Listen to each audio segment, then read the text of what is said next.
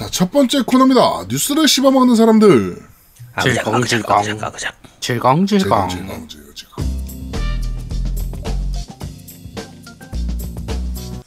자, 한 주간 있었던 다양한 게임계의 소식을 전달해드리는 뉴스를 씹어먹는 사람들 코너입니다. 자, 첫 번째 코너입니다. 아, 첫 번째 소식입니다.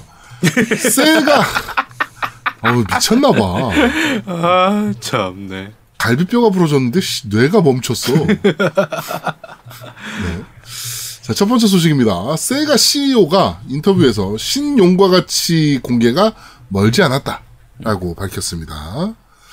신용과 가치를 향해서 체제를 마무리하고 있습니다. 확실히 준비해왔기 때문에 이것을 세상에 공개할 시기가 가까워 오고 있다고 생각하니 감개가 무량합니다. 라고 올해 E3 때 아마 공개하지 않을까 생각이 좀 됩니다. 사실 이번 용과 같이 같은 경우에 그 만우절 특집으로 올라왔던 그 용과 같이 게임이 하나 있었거든요. 네. 오, 몰랐어요. 진짜 완전 병맛으로 올라온 영상이 하나 있었어요. 네. 근데 개인적으로 너무 재밌어 보이는 거야. 아, 어, 혹시 방송 그 들으신 분 중에서 그 만우절 영상 못 보신 분 있으면 한번 찾아보시도록 하세요. 정말 재밌어 보입니다. 어, 이건 한번 저도 찾아봐야겠네요. 네. 재밌겠네요. 근데 뭐 아, 약간 전- 턴제였나 봐? 턴제처럼 이렇게 나오는데 어, 네, 턴제 액션 뭐 이런 느낌으로 나오는데 그 정말 웃겨요. 정말 재밌어요. 그래서 보면서 야 이거 진짜 게임 만들어줬으면 좋겠다 싶은 그런 수준인데 어, 아니면 하다못해 미니 게임이라도 좀 이렇게 용가, 보통 용과 같이 같은 경우에 미니 게임 같은 게 굉장히 많이 들어가니까 그렇죠, 그렇죠. 미니 미니 게임으로라도 들어가줬으면 좋겠는데 어쨌든 전체적으로 용과 같이가 지금까지 시리즈가 쭉 이어지면서 이제 키류의 내용만 너무 오래 울거먹으니까 사람들이 너무 울거먹는다고 욕을 좀 많이 하잖아요. 네. 그러니까 아예 그런 부분들을 좀 획기적으로 바꿔서 지금 용과 같이 신용과 같이로 나오려고 하는 거니까 요거는 많이 기대하는 편입니다. 네. 자, 어, 다음 소식입니다. 바이오웨어 수장이 우리는 앤썸에 100% 전념하고 있다. 어, 라고 하면서, 어, 100% 헌신하고 있으며, 우리가 작업하고 있는 신규 콘텐츠를 보여주는 게 기대가 됩니다. 라는 인터뷰를 했습니다. 지금 그, 앤썸 개발이 모두 다 이제 중단됐다라는 이제 뉴스가 나왔었잖아요. 그렇죠. 업데이트 대, 이제- 네, 되기로 됐던 네. 게, 어, 그러니까 업데이트 되기로 됐던 예정돼 있던 것들이 다 연기되거나 취소되거나 좀 그렇죠. 그런 식으로 되다 되던 그 부분에 대해서 이제 반박하는 걸로 얘기하는 거죠. 네, 못 믿습니다. 니네는 이제. 아, 진짜 괜히 샀어. 이거 뭐야, 이게. 아니 이게 말로 하지 말고 그냥 좀 보여줘야지. 보여줘 진짜. 그렇지. 아, 게임 제작사는 게임으로 보여줘야지 말로 하지 말고 입만 털지 말고 말로 그러니까 이 진짜 저 게임으로 보여줘 게임으로 진짜. 이게 중요한 게 드래곤 에이지 4마저도 이제 유저들이 기대를 안 하게 돼 버렸다니까. 그렇지. 어. 그러니까 이게 되게 중요한 거예요, 사실은. 음. 어, 되게 그 명작 반열에 올랐던 RPG 게임인데 드래곤 에이지가 그것마저도 이제 유저들이 이제 어 기대를 안 하고 니네 건 이제 안 사 뭐 이런 얘기를 하고 있는데 그렇죠. 예. 아, 이게 좀 그래요. 이따가 제가 또 추가로 아 지금 바로 소개하죠, 뭐. 어, 다음 소식입니다. 허위 광고와 사기 사유로 인 로 아마존에서 앤썸 전액 받은 환불 전액을 환불받은 유저가 등장했습니다. 네. 네. 어, 아마존 고객센터에서도 해당 내용에 대해서 알고 있고요. 앤썸에 대해서. 음. 알고 있고, 어, 내가 이거를 환불받기 위해서 많은 자료를 준비했는데, 그거는 다 필요 없고, 앤, 에, 아마존에서, 어, 앤썸 사태에 대해서 잘 알고 있어서 바로 환불해 줬다. 그렇죠. 원래 뭐. 이제 게임을 구입하기 전에 있을 거라고 했던 부분들이 없으니까 네. 이건 허위 광고다. 그러니까 환불해 달라. 어, 사기다. 이걸, 네, 이걸 EA에다 얘기한 게 아니고 아예 아마존에서 구입했으니까 네. 아마존에서 직접 얘기해서 바로 환불을 받았다는 거죠. 그렇죠. 야, 이거는 진짜 하, 이거 뭐 어떻게 하려고. 게임 업체로서 굉장히 치욕적인 일이죠, 이거는. 그렇죠. 개발사로서. 음. 어마어마한 치욕입니다, 이거는 사실은.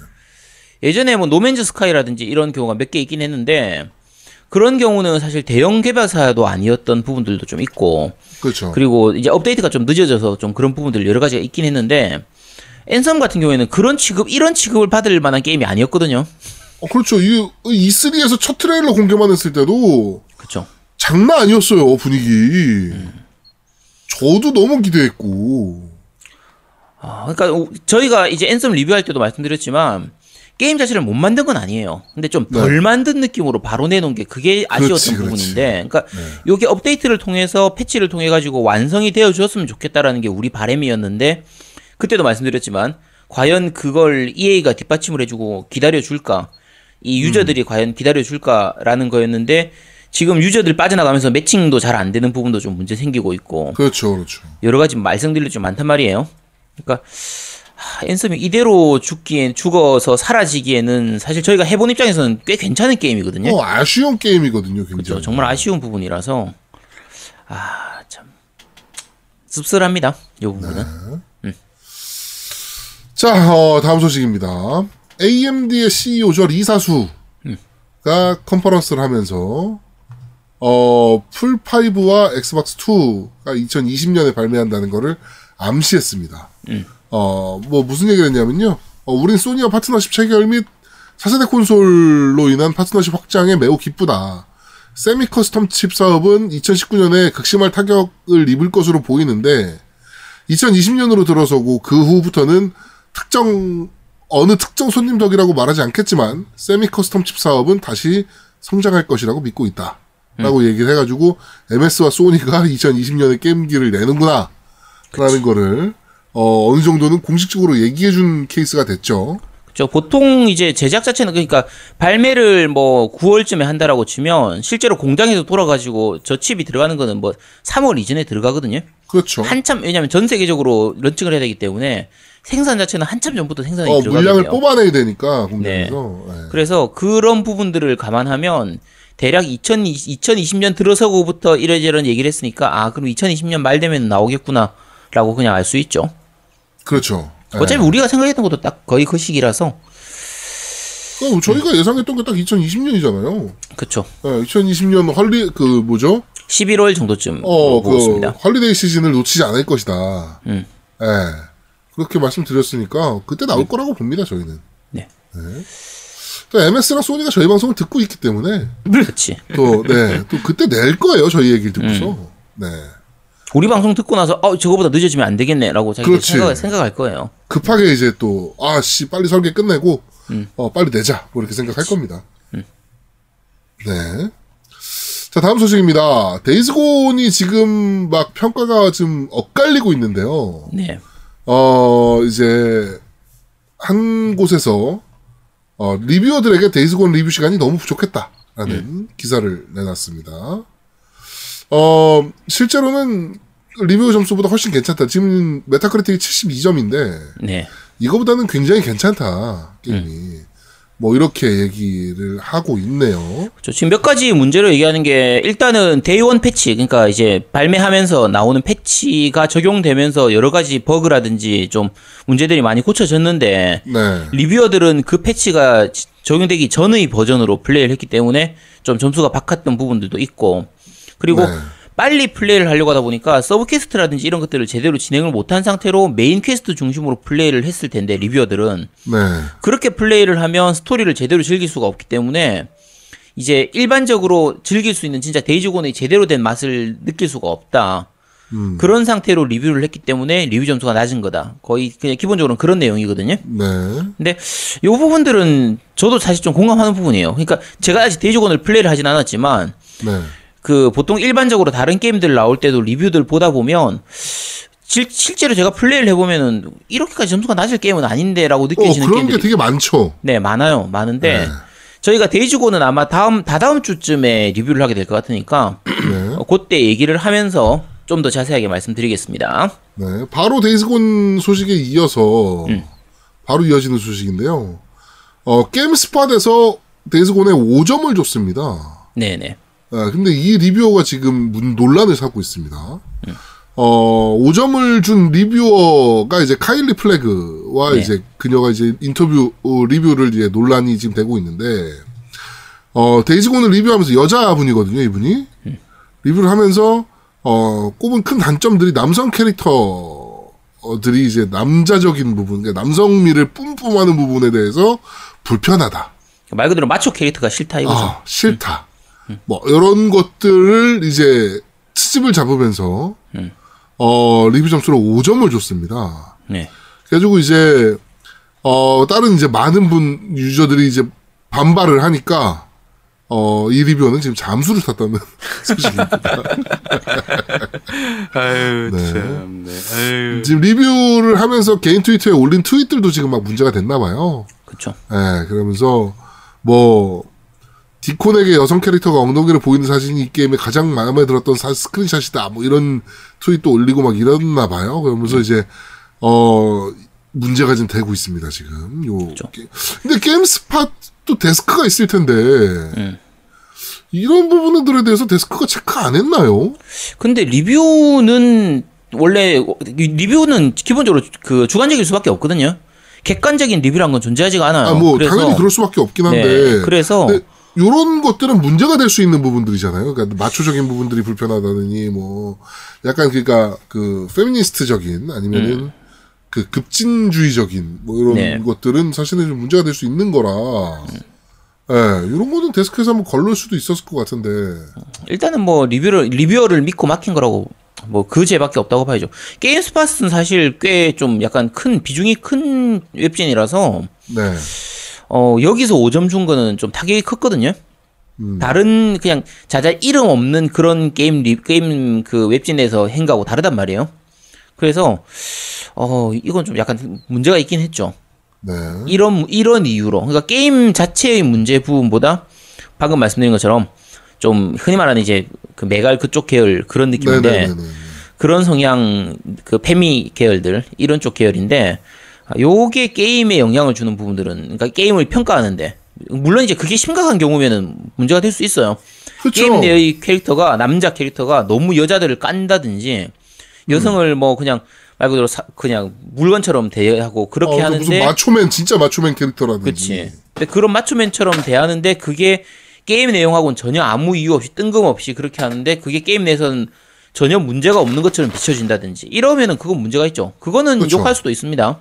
욕할 네. 수 있는데 데이지곤 같은 경우에는 상황 자체가 좀 세기말적인 그런 부분들이라든지 그런 걸 감안하면 약간 마초맨적인 마초적인 성향이 있는 주인공이 나오더라도 이상할 게 없는 그런 배경이거든요. 게임 자체가. 네네네네.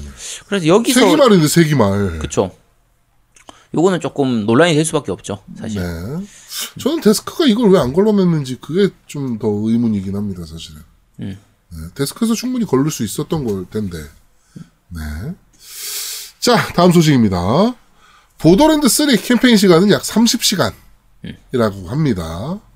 보더랜드 2가 30시간 정도 걸렸고, 네. 프리시퀄이 17.5시간 정도 걸렸는데, 이번에 3도 역시나 30, 사이드캐 무시하고, 메인만 달리면 약 30시간 정도 소모된다라고 하네요. 네, 보더랜드 해보신 분들은 아시겠지만, 플레이 시간 30시간이라는 건 아무 의미가 없습니다. 아시죠?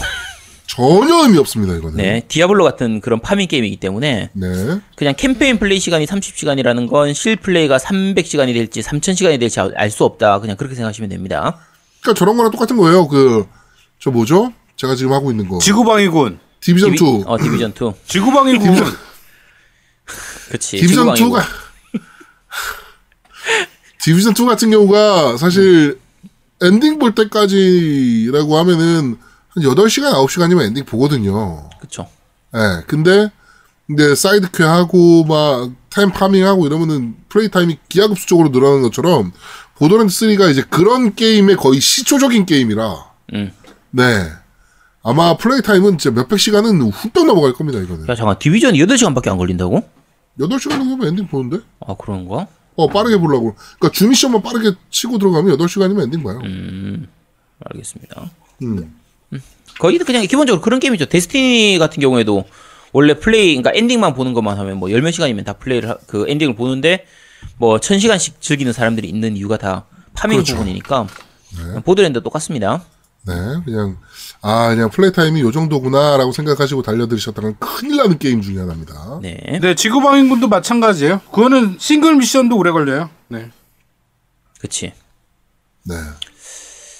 아, 디비전 얘기하면 자꾸 지구방위군 얘기가 나. 짜증나 죽겠네.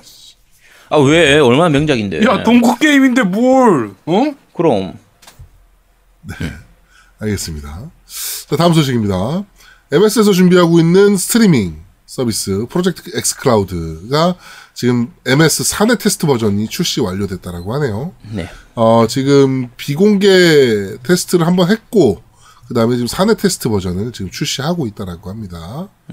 네, 이제 사내에서 이제 그 해당 직원들이 다 이제 플레이 해보는 거죠. 네. 어, 네. 이제 연말에 외부 공개 테스트가 준비가 되어 있습니다. 아, 요거 좀 잘 됐으면 좋겠네요. 그렇죠. 네. 이게 그 콘솔 user들 입장에서는 야 이런 클라우드 서비스 해봐야 난 어차피 그냥 콘솔 할 건데라고 하실 분들이 많을 거예요. 야, 요즘 많죠, 생각보다. 네 분들이. 클라우드는 시기상조다 이렇게 해서 하실 분들 많을 텐데 기본적인 매니아들 core user들은 당연히 콘솔을 삽니다. 네. 사는데 이런 게 활성화되면은 좀 가볍게 즐기려고 하는 사람들 입장에서는 굉장히 좋거든요. 이런 서비스 자체가. 그렇죠. 그러니까 이런 서비스가 늘어나는 거는 게임 파이 자체를 늘릴 수 있기 때문에 전혀 나쁘지 않습니다. 전반적인 게임 시장이 늘어나서 시장 자체가 커지니까 더 좋은 게임들이 많이 나올 수 있는 기회가 되는 거니까 어, 요, 이, 저 뭐지, 구글 스테디아든 요, 막 MS의 프로젝트 X 클라우드든 다 많이 늘어나면 좋은, 좋은 거죠. 그리고, 어, 사실 집에서 게임하고 회사에서 게임하고 이럴 때 음. 게임기 두 대 사는 것보다는 그치. 이런 거 하나 잘 돼 있으면 음. 뭐 회사에서는 스트리밍으로 게임하면 되니까. 그쵸. 네. 뭐 스트리밍 하는 게 답답하다, 클라우드 하는 거 답답하다, 그러면 두대 사면서 되, 는 거고. 그렇죠. 그러면 두대 사면 되는 거고. 그러면 본인 선택지인데 선택지가 늘어나는 건 언제나 좋은 거죠. 그렇습니다.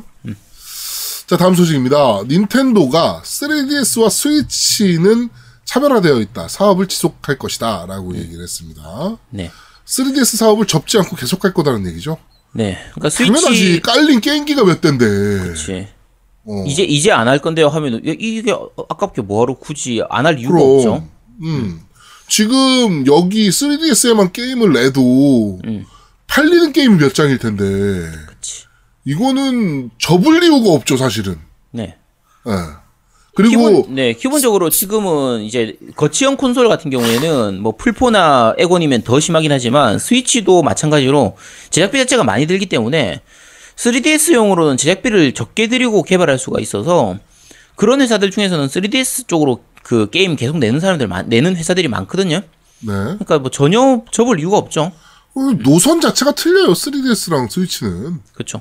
아, 노선 자체가 틀리기 때문에 이거는 뭐 안 가져갈 이유가 없습니다, 사실은. 네.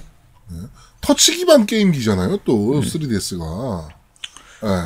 그러니까 물론 이제 3DS의 후속 기가 나오냐 안 나오냐 이건 얘기가 달라요. 그렇지. 이미 스위치가 있는 마당에 후속기를 후대 휴대기를 새로 낼 것이냐 아니냐 이거는 얘기가 다른데 지금 있는 3DS만으로도 앞으로 한 4, 5년은 더 울거먹을 수 있거든요. 그렇죠. 그러니까 네, 사업은 계속 하게 될 겁니다. 이건 당연한 얘기예요. 깔린 게몇 대인데. 음. 네. 이거를 만약에 접는다라고 하면 닌텐도가 게임 시장을 잘 이해를 못 하는 거죠. 음. 어, 뭐 그 정도라고 보시면 됩니다. 네. 자, 마지막 소식입니다. 에픽이 로켓리그 제작사를 인수했습니다. 네.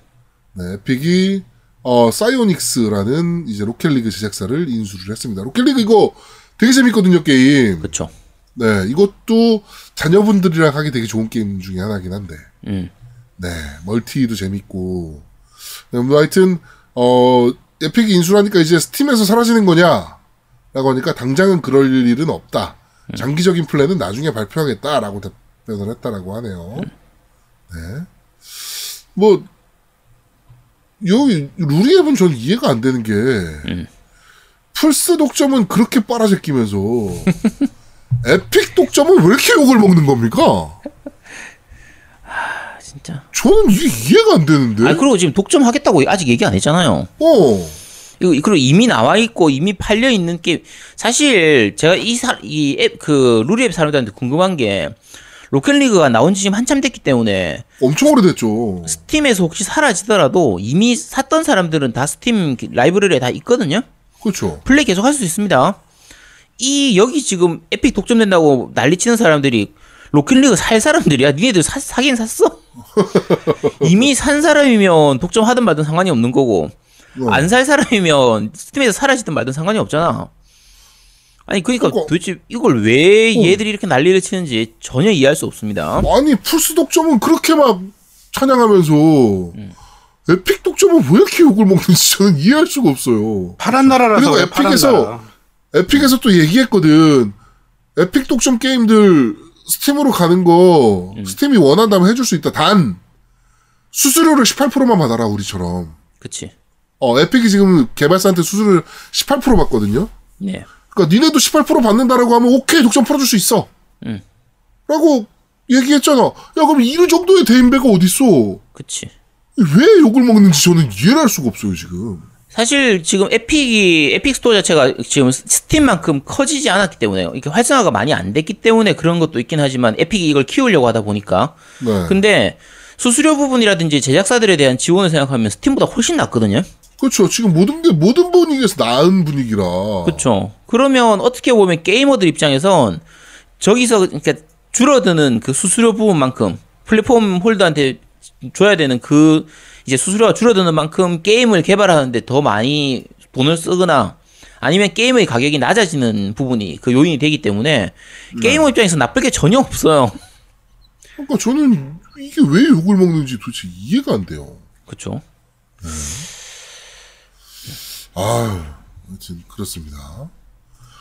자, 어, 이번 주 어, 뉴스를 씹어먹는 사람들은 여기까지 진행하도록 하겠습니다. 네. 네. 두 번째 코너입니다. 너 이걸로 해봤어? 자, 너 이걸로 해봤어. 어, 이번 주는 두 가지를 저희가 얘기를 할 예정입니다. 첫 번째는 Nighthawk gaming 공유기 XR500 두 번째 사용기입니다. 네. 네. 지금 써보셨죠? 두 분 다 이제. 네, 썼죠. 그쵸. 네. 네, 저 어떠신가요? 어, 일단은 이 제품은요. 그 게임을 하기에 최적화되어 있다고 얘기를 하고 있는데 네. 그 콘솔 입장에서만 설명드릴게요. PC 입장이 아닙니다. 콘솔 입장에서만 설명드리면 안정성이 되게 좋아요. 그렇죠. 네. 그 진짜 좋아요. 일반적으로 제가 주로 하는 에이펙스 레전드 같은 경우는 북미로 많이 하거든요. 그렇죠. 네. 뭐 오버워치도 제가 원래 VPN 써가지고 북미로 하지만 네. 근데 그 제가 이제 썼던 공유기랑 이거랑 비교해 봤을 때, 그러니까 방을 잡는 방식이 좀 다른 것 같아. 얘, 얘 때문에 그런지는 정확하게 수는 없는데 방이 좀 쾌적한 방이 잘 잡혀요. 음. 그러니까 북미로 잡으면 가끔 가다가 렉이 걸리고 막 심한 경우가 많아요. 네. 그런데 저는 굉장히 쾌적하게 이걸 하고 나서는 어, 상당히 쾌적한 방에 계속 하게 돼요. 그리고 이거는 정확한 문제인지는 모르겠는데 딴 애들은 렉이 걸린다는데 저는 렉이 안 걸리는 방이 좀 있었어요. 그러니까 이게 게임할 때 렉이 확실히 줄어듭니다. 음, 확실히 맞아요. 줄어들고 아까 말씀드린 것처럼 안정적인데 이게 우리가 인터넷 쓰다 보면 그런 게 있어요. 평균 속도라는 그러니까 평균 속도가 뭐 얼마다 500이다 이렇게 하는데 빠를 때는 빠르고 느릴 때는 느리다 보니까 느릴 때 가버리면은 렉도 많이 심해지고 뭐 예를 들면 동영상 볼 때 화면도 많이 끊기고 이러는데 얘 쓰면서부터는 굉장히 안정적으로 가요.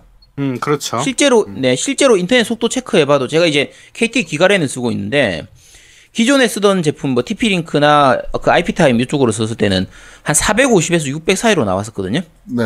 근데 얘는 거의 항상 600 이상이 나와줘요. 아, 그냥 네. 무조건. 아, 네, 그게 혹시- 왜 그러냐면 기본적으로 라우터를 중간에 끼게 되면 그러니까 이게 공유기가 라우터예요. 솔직히 네, 말씀드리면 네. 라우터인데 라우터를 중간에 끼게 되면 라운드 그 라우터도 하나의 장비로 인식하기 때문에 버퍼링이라는 게 생겨요. 그쵸. 그래서 라우터를 많이 연결하면 속도가 확 떨어집니다. 음. 그렇죠. 라우터에 라우터에 라우터를 연결하고 라우터에 라우터를 연결하고 하면은 속도가 계속 줄어드는 거예요. 네. 그쵸. 근데 얘는 그걸 어느 정도 보정해 줘.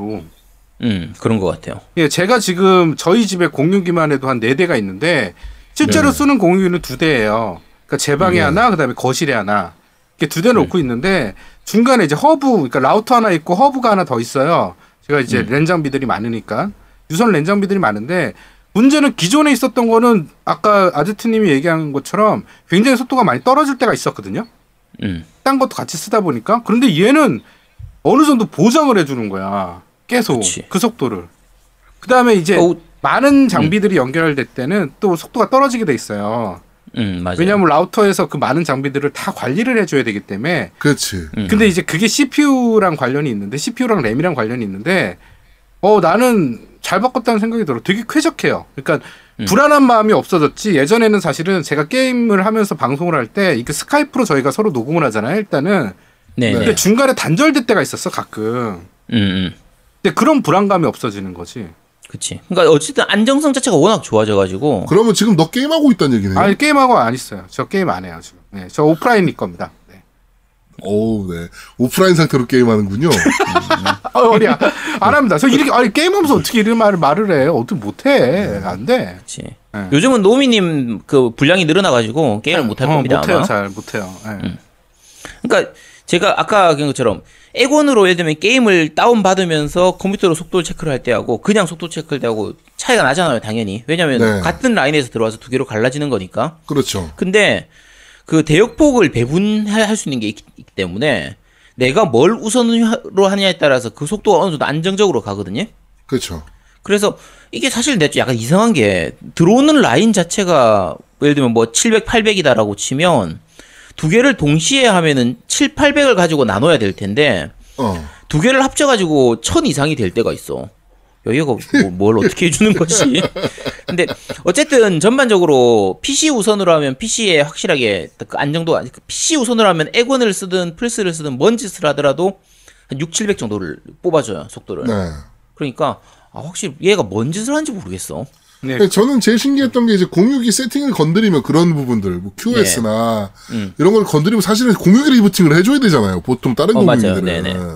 근데 얘는 그런 거 없이 바로 적용이니까 세상 편한 거지 사실. 그리고 그- 아까 음, QoS를 말씀하셨는데 QoS가 지금 여기는 독자적인 게 그러니까 독자적인 건 한 가지가 독자적인 거고 그게 안티 그 bufferbloat라고 해서 내부적으로 그 그러니까 인지를 해요. 대역폭을 인지를 해서 그 대역폭을 그러니까 queue에 쌓인 것들을 풀어주는 거지. 어디가 Q가 쌓여가지고 해소를 못해.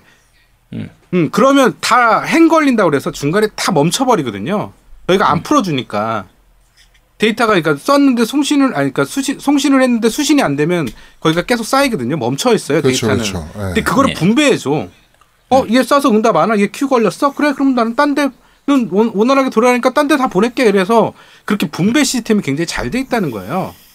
그렇죠. 네. 그리고 이제 할당량, 대역폭 할당량은 이제 아까 얘기했듯이 QoS가 기본적으로 그런 대역폭 할당량에 대한 것들은 모든 그 라우터들이 다 갖고 있거든요. 근데 이게 좀 더 보다 쉽게 돼 있다는 거고, 그다음에 제일 중요한 거는 자동 트래픽 우선순위 설정이에요. 그러니까 아까도 아제트가 얘기한 것처럼 뭐 PC를 우선으로 트래픽을 우선으로 설정할 거냐, 그러니까 우선순위로 둘수 있다는 거가 또 중요한 음, 거거든요. 그렇죠. 그러니까, 그러니까 요- 저희 같이 이제 게임돌이들은 아무래도 플스나 액박에 이제 좀 우선순위를 많이 둘 거잖아요. 그렇죠. 그런 거 변환이 정말 쉬운 거예요. 그러니까 내가 지금 액박의 게임을 해야지 그러면 네트워크의 우선순위를 액박으로 다 때려 넣는 거예요. 그러면 PC나 플스로 들어가는 네트워크의 할당량을 지금 액박으로 다 이제 밀어주니까 어 오- 오- 원활하게 게임이 진행이 가능한 거죠. 음, 그렇죠. 네. 그러니까 만약에 기기를 한두 개밖에 안 쓴다. 나는 PC하고 액박밖에 이렇게 딱두 개밖에 안 쓴다. 이러면은 이 기능이 굳이 꼭 필요가 하지 않을 수도 있어요. 그렇죠. 근데 만약에 공유기 하나에서 뭐 PC도 하고 가족들끼리 뭐 모바일로 와이파이도 연결돼 있고 뭐한 두세 명 쓰고 있고 태블릿도 쓰고 있고 뭐 에곤도 하고 풀프도 하고 이렇게 해서 여러 명이서 같이 써야 된다라고 하면 이 기능이 정말 유용하게 쓰이게 돼요. 네. 그래서 그런 부분들도 또 있고 어 아까 QS 얘기도 하고 했는데 보통 우리가 뭐 다른 타 회사들의 그 공유기들 같은 경우에도 그 여러 가지 기능들이 많이 있는 경우가 있거든요. 네. 근데 PC로 해서 이제 대시보드 들어가 보면 이게 뭔 소리야 싶기도 하고 찾아 들어가려면 기능 찾아 들어가려면 되게 어려운데 네.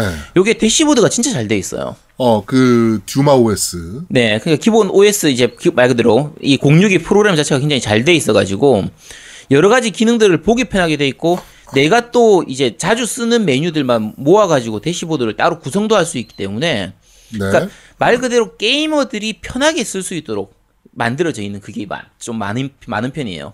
그러니까 그 여러 가지 기능들이 그냥 말 그대로 게임을 안 할 사람이면은 굳이 필요 없는 기능들도 많거든요. 네.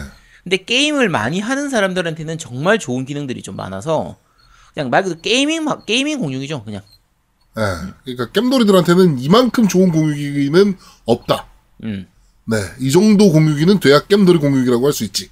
그치. 라고 이제 얘기할 수 있는 공유기죠. 근데 그러니까 단점이 없는 건 아니에요. 근데 음. 정확히 말씀드리면 아까 그 자동 대역폭 할당하는 그 화면에서도 쉽게 네. 말해서 제가 엑스박스를 끄고 나서 플스를 다시 켰어요. 그러면 엑스박스가 남아 있어. 음. 그러니까 네네. 그걸 남아 있다 보니까 분명히 연결 상태는 오프라인으로 돼 있는데 할당이 돼 있어요. 음. 네. 기존에 한번 이렇게 연결돼 있는 상태니까. 네네네네. 그래서 그 할당을 지우고 싶으면 다시 설정을 재설정하는 뭐 그런 것들을 좀 그러니까 손이 좀 갈 때가 있어. 근데 그러니까 지- 제가 말씀드렸잖아요. 음. 듀얼 모니터 쓰시는 분들은 정말 좋은 게 음. 한쪽에는 공유기 OS를 무조건 켜놓고 있으시면 음. 그런 거 설정 바로 바로 하실 수 있으니까. 그렇지. 그러니까 그거 설정이 조금 오프라인이면 자동으로 할 수 있는 뭐 옵션이나 이런 것들이 있었으면 좀 더 편할 텐데 오프라인 상태인데도 계속 그거를 유지하려고 하다 보니까 문제가 되는 게 하나 있고요. 네. 두 번째는 가격이에요. 가격이 아까 말씀드렸듯이 40만 원 중반대 제품인데 35만 원. 네, 아, 그러니까 30만 원 중반대 가격인데 네. 다른 제품 이 그러니까 이거는 게이밍을 떠나서 그냥 이 공유기만 봤을 때 다른 네. 제품들은 전부 다 이 가격대면 다른 회사 제품들은 듀얼 코어가 아니라 쿼드 코어예요. 음. 네, 그렇죠. 예. 그러니까 근데 이, 이 제품은 완전 하이엔드급으로 어, 가져갈 수 있죠. 그쵸. 이 제품은 게임용이라는 특화된 제품이기 때문에 안에 들어가 있는 기능들이 좀 많거든요. 그러니까 그거를 감안하면 듀얼 코어가 이해가 되는데 일반적으로 그냥 코어 시스템적인 코어랑 하드웨어 성능만 봤을 때는 한 단계 밑에 급이라는 얘기죠. 그러니까 그런 게 약간 아쉬워. 그러니까 딱 잘라 얘기하면 가성비가 좋은 게 좋은 제품은 아닙니다. 그렇죠. 근데 네. 확실하게 성능은 받쳐주거든요. 그리고 그러니까- 게임을 위한 성능은 받쳐줘요. 그렇죠. 예. 음. 제가 저번 주에 말씀드린 거랑 똑같은 거예요. 그러니까 유일한 단점은 가격이다. 이, 이 공유기의 유일한 단점은 가격이다. 너무 비싸다. 음. 네.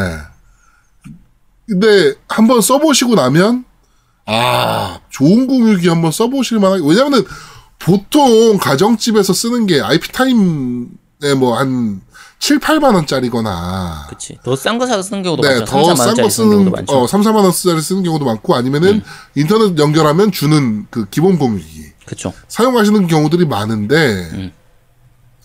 진짜 좋은 공유기를 한번 써보시는 것도 나쁜 경험은 아닌 것 같다. 이 이걸 써보고 나니까 저도 제가 말씀드렸다시피 저도 이제 그 어디 겁니까 아스스 거 음.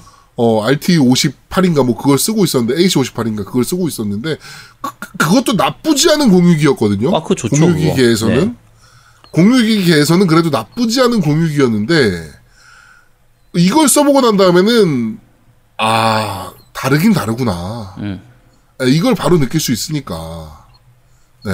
그래서 사실은 그래서 제가 사실은 이 윗계 그러니까 윗급 제품이 하나 더 있어요. 넷기어에서 나온 이, 이 제품보다 네, 바로 네, 네. 위에 있는 게이밍 공유가 바로 XR 700이에요. 네네네네. 이거 같은 경우는 10기가 10기가 비트거든요. 아, 네, 네. 네, 네. 예, 기가 비트가 아니고 10기가 비트인데 제가 5월 달에 그 10기가로 바꿀 것 같아. 아, 그래요? 예, 왜냐면 저희 집에 들어와? 아, 네. 그걸 이제 알아보긴 알아봐야 되는데 네. 기가랜 들어오면 웬만하면 그 10기가랜도 같이 아파트면 들어올 수 아니, 있다고 하더라고요. 아니, 안 들어와요. 저희, 저희, 저희 집이 기가래는 들어오는데 10기가가 안 들어오거든요. 그- 그러니까 부산에 있으면 그러는데 여기 서울 근방은 아이씨. 된다고 하더라고요. 그러니까 부산이시니까 네. 그렇죠. 예. 그래서 이제 야, 넌 서울 아니잖아. 바로 옆이죠. 네.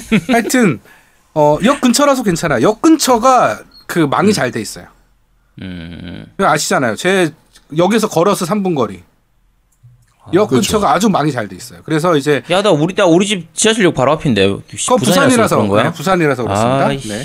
1호선이 안 다니잖아요. 네. 하여튼 그 10기가비트 이거 나오면 한번 이거를 한번 바꿔볼까 생각은 들어요. 이게 10, 10기가비트면 와 어마어마할 것 같아요. 근데 금액이 얼마야? 좀 비싸더라고. 10기가비트는 한 7, 칠만 원 아, 정도? 8만 원 정도 하는 것 같아요. 7, 8만 원. 음. 음. 아니, 이 공유기, XR 700. 음. 700은 되게 비싸요. 와, 499달러야. 그러니까. 야, 그럼 국내 한 60만 원 하겠네. 아, 60만 원 하겠다, 우리나라 들어오면. 그쵸. 비싸요. 네. 499달러. 네, 이거 저희랑 이제 넷기어랑 이제 관계가 좋기 때문에 어, 나중에 이것도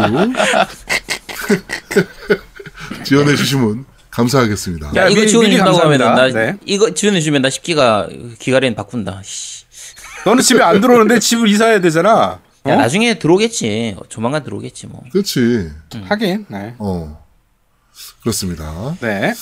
자, 어, Netgear 제품 Nighthawk Pro Gaming XR 500에 대해서 저희가 한번 더 어, 리뷰를 해드렸습니다. 네.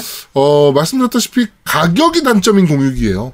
그러니까 어, 나는 정말 최적화된 네트워크 상태에서 멀티 게임을 즐기고 싶다. 나는 그 0.1초의 딜레이도 참기가 힘들다. 그치. 라고 하시는 분들은 특히 FPS 하시는 분들. 예?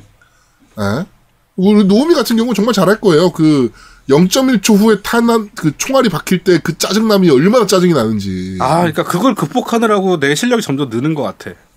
근데 2016을 쓰시면 그런 부분들을 어느 정도는 해소하실 수 있다. 그쵸. 네. 그 FPS만이 아니라 MMORPG 하는 경우나 뭐 이런 경우도 마찬가지인데 렉사 하는 경우 있잖아요. 그렇죠. 잠깐 렉 걸렸는데 일어나 보니까 죽어 있고 이런 경우 그거 짜증 나는 사람들은 옛날에 그거 때문에 일부러 그런 거 속도 빠른 PC방 찾아가고 그랬잖아요. 어, 그럼요. 그러니까 그냥 한두 번 렉사도 상관없다. 그냥 나는 싼 거 쓰련다. 이러는 분들은 그냥 지금 쓰는 거 그대로 쓰셔도 되고요. 네. 나는 정말 렉사가 싫다. 렉은 지긋지긋하다. 이런 분들은 한번 구입 좀 네. 생각해 보셔도 될 것 같습니다. 네. 자, 어, 게이밍 공유기 어, Nighthawk XR 500에 대해서 저희가 한 번 더 리뷰를 했습니다. 네. 자, 두 번째는 어떤 겁니까? 아, 요번에 나온 건데요. 겜맥이라는 회사가 있어요, 우리나라에. 겜맥이라고 네네. 있는데, 겜맥에서. 유명한, 네. 나름 유명한 그 주변 기기 주변 기기 업체죠. 네네네. 네. 여기서 그 나온 제품인데, 그 겜맥 PSVR 하이브리드 스탠드.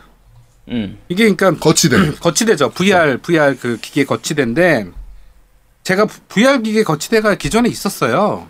네. 있었는데 얘가 USB 파워로 충전을 해. 그러니까 패드 두 개랑 그다음에 Move, PS 음. Move 두 개를 그러니까 총 네 대를 동시에 충전하는데 USB 단자로 그 전원을 연결하게 돼 있어요. 네. 네. 그래가지고 얘를 연결하면 무슨 네 개를 다 꽂으면 삐 하는 고주파음이 들려. 아, 전압이 모자라니까. 어 전압이 모자르니까 맞아. 음. 삐, 그러니까 세 개만 해도 그나마 좀 소리는 안 나는데 또 네 개를 꽂으면 꼭삐 거려. 근데 또더 웃긴 게 중간에 하나를 이렇게 계속 꽂고 있으면 계속 충전된 상태여야 되잖아. 얘가 네. 들쑥날쭉해. 어느 날 보면 빨간색이고 어느 날 보면 파란색이야. 그러니까 전압이 들쭉날쭉하니까 정확한 충전을 다 이룰 수가 없는 거야, 얘가. 음. 그리고 그 앞에 꼭 이런 공유, 그러니까 스탠드는 헤드폰 거리가 있어요. 헤드폰을 그러니까 별도로 걸을 수 있는 그 헤드폰 스탠드가 같이 달려 있는데 음, 얘가 그쵸. 아, 앞으로 좀 쏠려 가지고 휘어 자꾸 음. 그 스탠드 부분이 자꾸 휘어 앞쪽으로. 근데 네. 그 위에 또 VR을 올려 놓으니까 위에 올려 놓고 음. 앞에 그 스탠드에 그 스- 헤드폰 스- 스탠드 걸어 놓으니까 계속 좀 앞으로 휘고 좀 어정쩡해요. 그러니까 불안한 거야. 그쵸. 기본적으로 VR 자체가 무거우니까. 어 그리고 밑에 저기 패드를 꺼내다가 VR 건드리면 떨어지고 막. 음. 막 이랬는데 요번에 새로 나온 제품을 제가 받아서 해봤는데 일단은 아답터가 들어갑니다. 음. 아답터가 들어가고 뒤에 그 USB 포트를 다시 하나 또 뺐어. USB 충전 단자 요새 많이 쓰잖아요. 그러니까 뭐 헤드폰 아, 출력 단자가 있다고. 네, 출력 네. 단자 있어요. 그래서 그 음. 뭐 헤드폰 무선 헤드폰에 뭐 배터리 충전한다 든지 아니면 음. 뭐 패드를 또 다시 연결한다든지 뭐 이런 식으로 뒤에 그 다시 USB 충전 포트가 하나 더 나와 있어요. 아답터를 연결하면. 음. 그리고 아까 얘기했던 휘는 부분이 완전 개선됐어. 그러니까 뒤에가 플라스틱으로 돼 있는데 전부 다 딱 고정된 상태예요. 그래서 이제 딱 거치를 할 수 있게 아주 안정적으로 거치를 할 수 있게 해놨고 제일 좋은 거는 LED야. 그- LED가 좋, 좋다고? LED가 들어와서 거기가 네. 쫙 파란색으로 밝혀줘요 이렇게. 음. 그래갖고 뽀대가 이뻐. 그, 그 저는 LED, 저 그게 L- 별론데. LED 끌 수는 있어요? 아 끌 수 있어요. 아, 네. 그럼 상관없어. 아 그- 끄는 그럼 기능이 있나? 상관없지. 끄는 걸 바- 보긴 본 것 같은데. 하여튼 그러니까 이게 보통 우리가 VR 거치를 하면 이제 P, 그러니까 말 그대로 TV 옆에다가 놔둬야 되기 때문에 네. 그게 계속 불이 와 들어와 있으면 오히려 화면 볼 때 좀 거슬리는 경우가 있잖아요. 아, 저는 그래요? 사실 LED 많이 들어가 있는 기기를 별로 안 좋아하거든요. 어, 나 그거 되게 좋아하는데. 아, 그래요? 음. 아까 XR 500 같은 경우에도 그 공유기, 게임 어, 공유기 같은 그 경우에도 램프 LED를 끄는 게 있잖아요. 네, LED 끌 수 있는 기능이 있었어. 나 저 그게 너무 좋은 거야, 그게. 이게 잘 때 사실 엄청 거슬리거든 깜빡깜빡거리는 거. 그치. 그치, 공유는 그러니까 깜빡깜빡거리는데 얘는 그냥 깜, 켜져 있는 건데? 그래도 검 거슬리지 파란 빛이 잠깐만, 거슬- 내가 이게 있으면. 뒤에 끄는 게 있는지 한번 볼게요. 자세히. 다시 한 번. 그게 그게 우리가 제가 그거 할 때 공포 게임 하거나 이렇게 할 때 아예 불 끄고 방에 불 다 꺼버리고 TV만 켜고 이렇게 게임 하는 경우 많잖아요. 그런 경우에 그 LED 불빛들이 되게 거슬려요. 그렇죠. 그래서 LED는 좀 끌 수 있는 이거 뭐안 되면 뭐 아답터 뽑아버리면 되니까 뭐 상관없긴 하겠지만 어쨌든 그렇고 요 VR은 이 지금 제품 같은 경우에는 VR이 거치대 부분이기 때문에 VR이 없는 분들한테는 전혀 필요가 없는 그런 제품인데 VR 써보신 분들은 이 거치대는 진짜 요긴하게. 씁니다. 어, 필수예요. 그리고 네. 그 그 아 근데 LED 못 끄는 것 같아. 내가 좀 봤는데. 아 그래? 그러면 어. 어. 댑터 뽑아야겠네. 그렇지. 그리고 이게 패드 충전하는 게 그 이런 제품들은 패드 충전하는데 그 패드 앞에다가 얘를 얘 용으로 다는 게 있어요. 이 충전 단자 네네. 비슷하게 다는 게 있거든요. 음. 그 부분이 굉장히 작아. 음. 근데 그게 네 개가 들어가 있어요. 일반적인 제품은 패드 두 개만 충전할 수 있게 해서 두 개만 들어가 있는데 얘는 네 대가 네 개가 들어가 있는데 중간에 그 네 대를 분실하지 말라고 두 개를 더 꽂는 데가 따로 있어. 아 어, 편의성 때문에. 음, 좋네요 그거는. 그리고 굉장히 작아요. 그래서 패드에 그걸 연결하면 별로 티 안 나. 근데 옛날 거는 그게 무진장 커. 음. 그래서 패드에 연결하면 티가 너무 나. 음. 앞에 톡 튀어나와가지고. 근데 저거는 그런 거 상관없이 넣을 수 있어요. 그게 장점이 뭐냐면 거기다 작게 연결할 수 있다는 거는 그 패드 그 우리 뭐라 그럴까요? 그 저거 뭐 보호하는 거 있잖아. 네네. 응, 그거를 씌울 수 있는 거지. 앞에 조그맣게밖에 티가 안 나니까 음. 그 뭐죠 그립 같은 것들을 이렇게 할 수. 있잖아요. 그러니까 그건 거를 씌울 수 있는 거지. 스킨 같은 것들을 음. 입힐 수 있는 거지. 그래서 다 거치도 되고 잘 되더라고. 봉도 그렇고 그다음에 옆에 LED도 이렇게 빨간색, 파란색으로 정확히 구분돼서 나오고 충전은 굉장히 잘 돼요. 외부 아답터를 쓰고 있으니까. 그래서 이 제품은 추천해 드릴 만해요. 가격은 한 4만 원 중, 4만 원 중반 정도 되는데 음. 어, 뭐 사실은 제가 예전에 샀던 제품이랑 가격대가 별 차이가 안 나요. 보통 한 5만 원 정도 하니까. 네. 그래서 좋은 제품 나온 것 같아서 이렇게 추천드리려고 이번에 소개했습니다. 네. 저 같은 경우에는 사실 VR 놔둘 데가 없어가지고 그냥 게임 할 때만 설치했다가 쓰고 나면 다시 빼버리고 거의 그렇게 하거든요.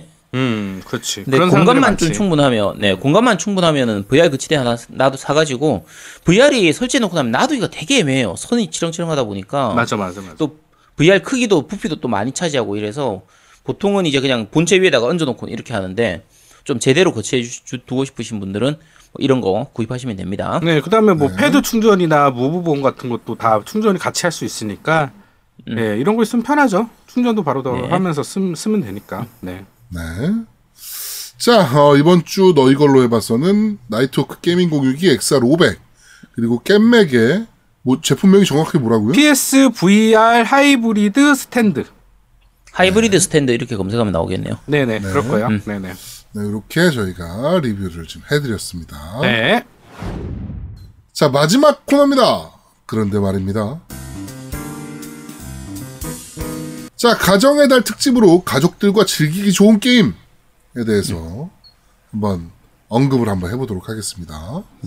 일단, 뭐, 노우미님은 어떤 게임 선정하셨죠? 아, 저는 그 Starlink 아틀라스를 위한 전투. 그치. Battle for Atlas였나? 음. 뭐 그런 거였죠. 네. 네, 어떤, 어떤 게임이에요? 어, 이 게임은 어 이게 근데 사실은 이제 그거 좀 부연 설명이 필요해요. 뭐냐면 이게 엑원판이 있고요. 그다음에 플스판이 있고 스위치판이 세 개가 있어요. 그리고 어 요번에 이제 국내 정발을 하면서 그 starter pack이라고 그래서 음. 비행기 장난감 음. 그다음에 뭐 미사일 두 개, 뭐 캐릭터 하나 뭐 이렇게 해서 끼워서 판 게임이랑 같이 해서 33,000원에 팔았어요. 네. 지금도 팔고 있고요. 팔았죠. 예. 그래서 사람들이 궁금해한 거야. 음. DL도 33,000원이고 얘는 장난감까지 주고 타이틀까지 주는데 33,000원인 거야. 네. 그러면 제아드몽님 어떤 거 살래요? 당연히 장난감 들어있는 거 사겠죠. 여기서 바로 오류가 생겨요. 나중에 알고 보니까 DL로 있는 거는 비행기 4척을 주고요. 조종사 6명을 주고 무기 12종을 줘. 아, 훨씬 좋구나. 어, 그러니까 저 스타터팩으로 사면 비행기 한 대, 그다음에 무기 두 개, 조종사 하나야. 어, 일단 요 게임에 대한 설명을 조금 해야 될 것 같은데, 네, 어, Starlink라고 해서, 유비에서 만들었죠, 이게. 그렇죠. 예, 근데- 유비. 네, 그 앞에, 그 우리, 닌텐도의 그 amiibo 같은 이렇게 장난감을, 그냥 게임에서 쓸 수 있는 장난감을 파는 이런 거라든지, 어, Disney Infinity 쪽 계열, 요런 게임들, 장난감을 이용해서 실제 게임에서 쓸 수 있는 이런 느낌으로 파는 요게 이제 히트를 치고 나니까 유비에서 아 나도 한번 해먹어야지라고 해서 내놓은 건데 어떻게 보면 어느 정도 이제 유행이 좀 지나간 상태에서 유비가 들어오다 들어오다 보니까 그 생각만큼 많이 팔리지 못했어요.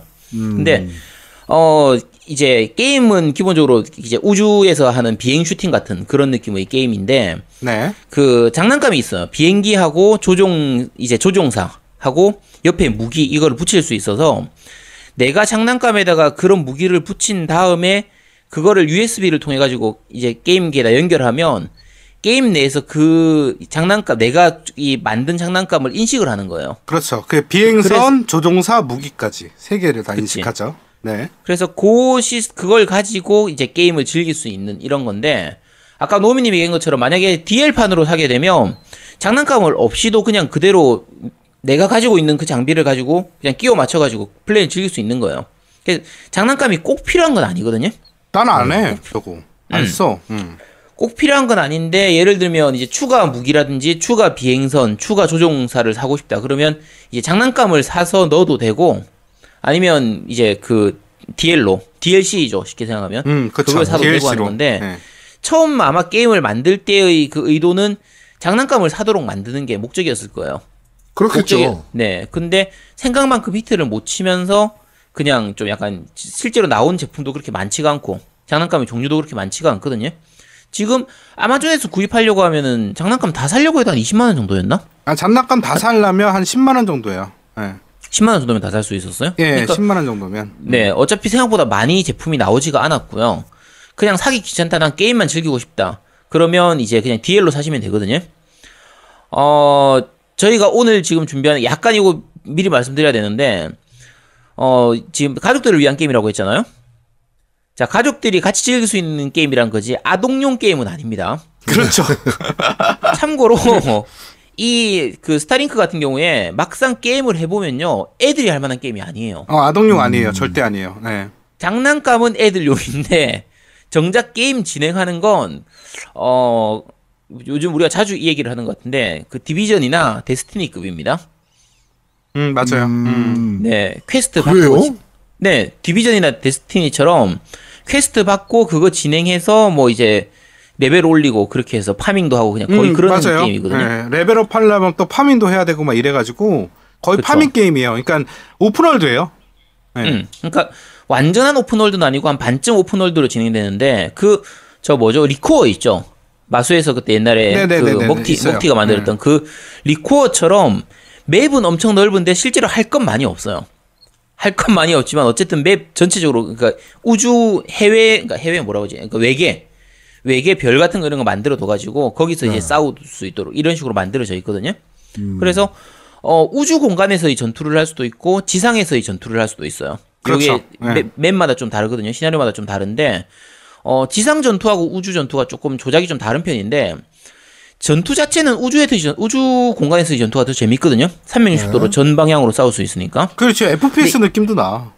그치. 그러니까 우주 슈팅 이런 느낌인데, 그러니까 space shooting이라고 해야 되나? 어쨌든 근데 이게 어린 애들한테는 조금 어려워요. 이 조작이나 이런 감각이 그 말 그대로 그냥 아주 어린 애들, 이 장난감을 가지고 놀만한 나이대의 애들이 하기에는 좀 많이 어려운 편이고요. 어, 스위치판도 마찬가지고 플스판도 마찬가지고 아까 말씀드린 그 장난감을 내 조종기 위에다가 얹어서 쓸 수 있도록 돼 있어요. 이 조, 조종기에다 끼우는 거야. 그럼 패드에다 이 끼우는 브라- 거지. 네, 브라켓 같은 걸로 패드에다 딱 끼워서 이렇게 쓸 수 있도록 돼 있는데 끼우는 게 아무 의미가 없습니다. 그러니까 게임 하는 데는 그걸 끼우는 게 아무 의미가 없어요. 아, 아무 기능하는 게 없어요? 아무 기능하는 게 없어요. 예를 들면 그걸 끼워서 예를 들면 뭐 무슨 이 저 자이로 센서 같은 걸로 그렇지, 해가지고. 비행기를 조종한다거나 없어. 그런 거 아닙니다. 음. 그런 거 아니에요. 그냥 장식이에요, 어. 장식. 그래서 얘를 뭐야, 끼워놓으면 그게, 씨. 엄청 거추장스럽습니다. 아, 그러니까 그게 무기 빨리 바꾸긴 좋지. 그러니까 무기들이 그치. 음. 장난감들이 좀 많으면 옆에 날개 떼어가지고 무기 붙이고 막 이런 것들 재밌거든.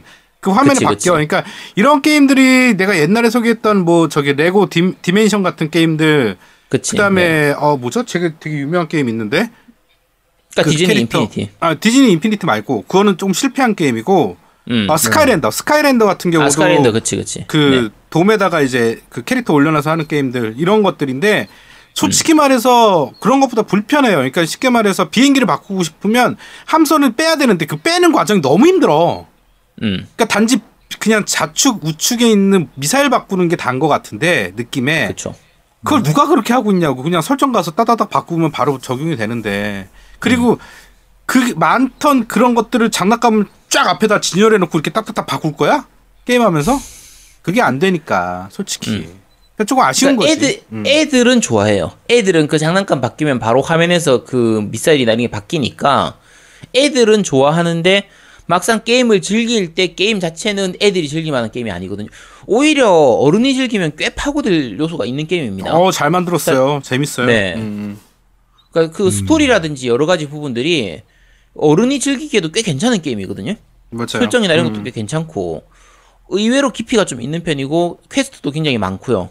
퀘스트 받고 진행하고 이런 부분들도 꽤 잘 돼 있는 편이라서 아까 말씀드린 것처럼 어, 요거 같은 게 제일 추천드리는 건 어떤 거냐면 애 선물이다라고 해서 사서 장난감은 애를 주고 어른은 게임을 하면 됩니다. 그렇죠, 그렇죠. 그렇죠. 네. 네. 그래서- 네. 그러기에 가장 좋은 애 생일 선물로 장난감을 사준 다음에 어 장난감을 샀더니 게임이 들어있네 이러면서 아빠는 게임을 하고 딱 그렇게 아, 플레이하시면 근데. 아까 얘기하려고 그러다 말았던 부분이 있는데 아까 이제 플스용이나 에건용은 이렇게 말씀드렸는데 네네. 스위치용 DL은 좀 달라요. 음. 왜냐면 독점 계약이 돼 있어서 폭스가 들어갑니다. 네, 스타폭스에 폭스가 들어갑니다. 네. 그다음에 함석이 하나 더한 그러니까 비행기가 하나가 더 추가돼요. 음. 아이윙이라고 해서 이 아마 폭스가 모으는 비행기 같아. 네, 얘가 하나 비행기예요. 예, 네. 예, 얘가 하나 더 추가돼요. 그래서 사실 거면 스위치판을 사시는 게 나은데 더 웃긴 거는 스위치판이 더 쌉니다. 스위치판에 음. 올 패키지를 하면 44,000원이에요. 그러니까 DL 기준이에요. 예, DL 기준. 음. 올 패키지 하면 44,000원이기 때문에 음. 어, 그냥 저는 그래서 원래는 장난감 플스용을 샀는데 음. 이 게임이 너무 재밌어가지고 좀 파고들고 싶어서 스위치판을 다시 샀어요. 이 44,000원짜리를. 네, 그래서 스위치판으로 하고 있습니다. 그 참고로 패키지로 살려고 하면 스위치판이 이게 물량이 부족해가지고 그런지 스위치판이 오히려 가격이 더 비싸게 올라와 있습니다. 정가는 아마 똑같았을 거거든요. 근데 스위치판이 패키지가 가격이 훨씬 더 비싼 편입니다. 지금 구입하시려고 하면. 맞아요, 맞아요. 음. 음. 자 이렇게 어 가족들과 함께 즐긴 다고 이제 뻥을 치고 어 자식한테는 장난감을 던져주고 아빠는 그렇지. 게임을 하는 같이 즐기는 거지. 그게 진정한 같이 즐김이지. 그럼 네 이름이 뭐예요 Starlink 음, Starlink. Starlink에 대해서 좀 알아봤고요. 네. 그러니까 저는 뭐 아시는 분들은 아시고 모르시는 분들은 아예 모르실 만한 게임이긴 한데 네. Roblox라는 게임을 좀 선택해봤어요. 아 싫어 씨. 네. 네. 이게 Windows, Mac, iOS, 뭐 Android, Xbox, 뭐, 다 있죠. 어, 뭐 모든 플랫폼 플스에는 없네요. 네, 모든 플랫폼에 다 있는 게임인데 이걸 게임이라고 해야 되나요? sandbox 그냥 게임 플랫폼입니다. Roblox라는.